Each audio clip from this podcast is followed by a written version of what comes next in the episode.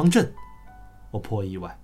后来转念一想，刘局在这里，他自然也会跟来。不料方正却对我说：“我不是在等刘局，我是在等你。”啊，你也要阻止我？我警惕地望着他。这家伙是我出生入死的伙伴，但他同时也是个警察。命令下来，六亲不认。不，我是来送你一程。方正还是那一副波澜不惊的神情。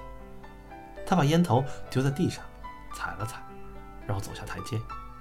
台阶下正停着一辆银灰色的桑塔纳，挂的武警牌子。我不明白他葫芦里卖的什么药，一撇嘴，低头坐进副驾驶的位置。我倒要看看他要怎么送我一程。方正发动引擎，车子徐徐开动起来，很快远离了饭店。我摇下车窗，探出头去，长长呼出一口气。离开那里之后，我才觉得呼吸通畅起来。刚才在饭店里。看着那些人的眼神，真有种喘不过气的憋闷，跟肺里塞满了塑料袋似的。车子飞速前进，我看着街道向两侧退去，忽然觉得不对劲。喂，我说，这不是回四惠斋的路啊！我知道，反正你又不想回那里。方正双目平视前方，方向盘握得很牢。你知道我要去哪儿？华润饭店。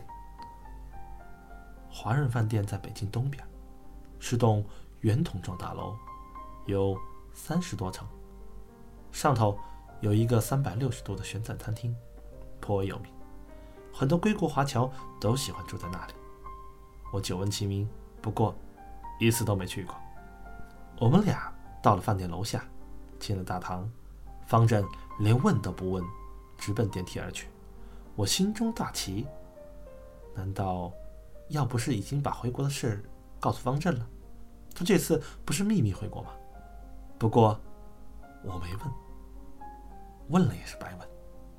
方正这家伙，该说的他会主动告诉你，不该说的，你一句也撬不出来。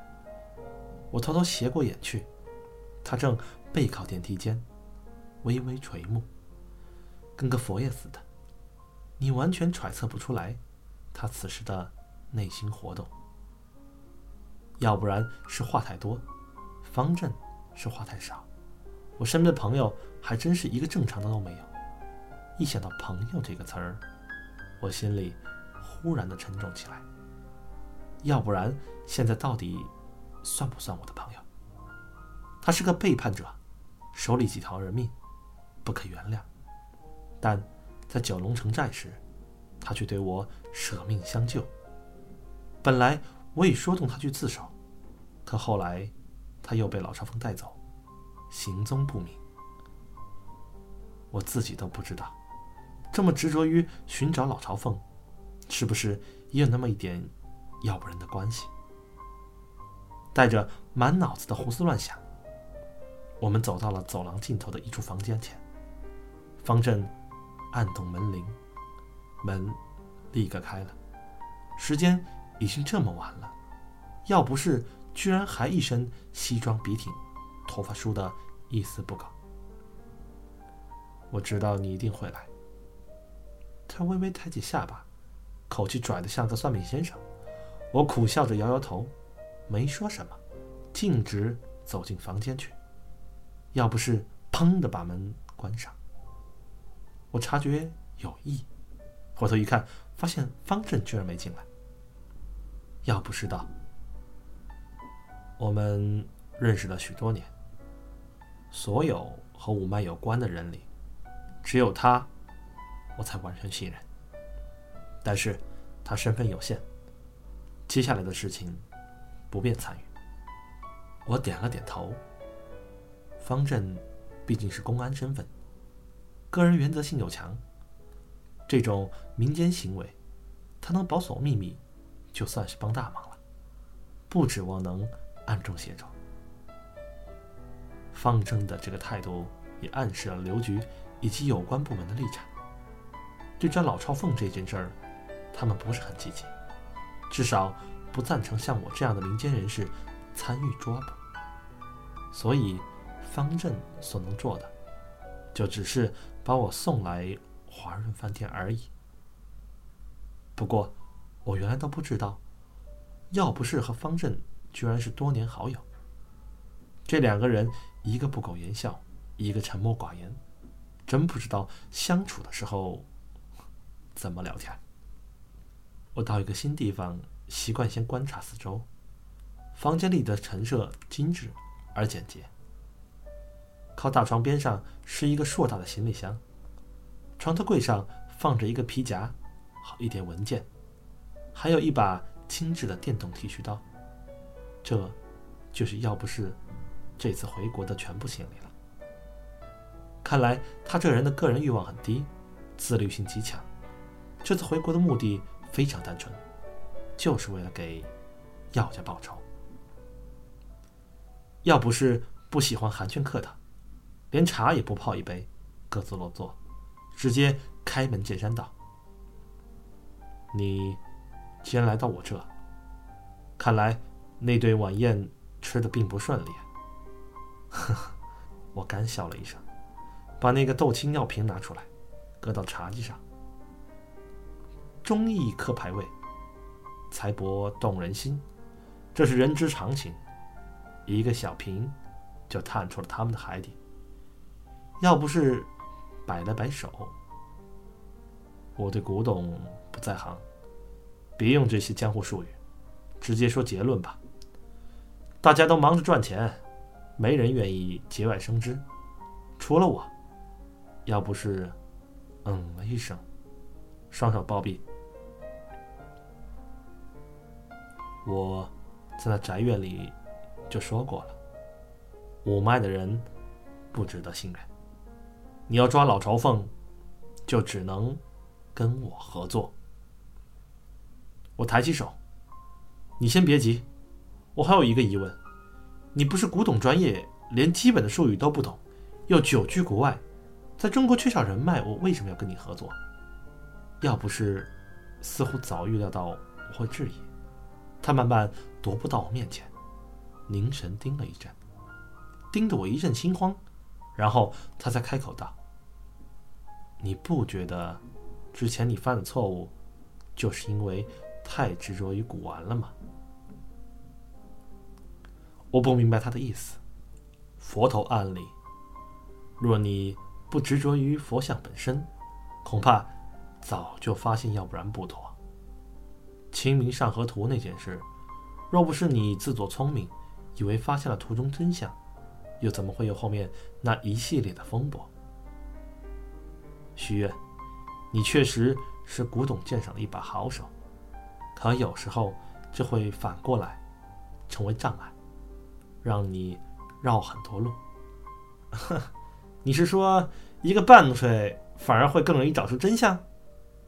我半是讽刺的反击道：“要不是的，你听过爱迪生的故事没有？没有。有一次，爱迪生。”想要测量一个灯泡的容量，他的一位高级助手，又是测算深浅，又是计算弧度，忙得满头大汗。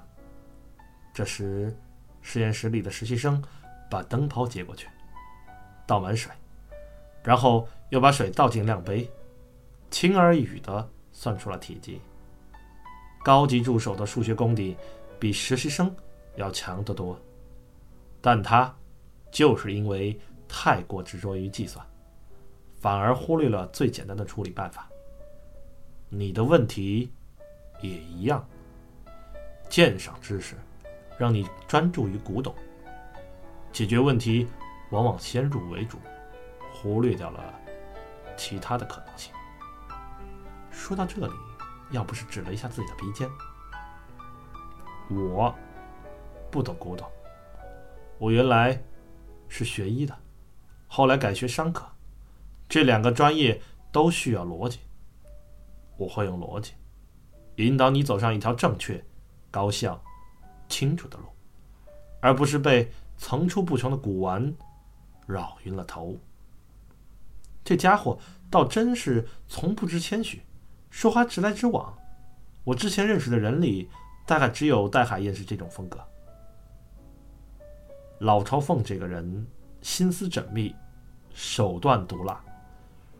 若想逮住他的尾巴，寻常思路是不可能做到的，只能出其不意。他了解你，但他不知道我的存在。这，就是咱们的机会。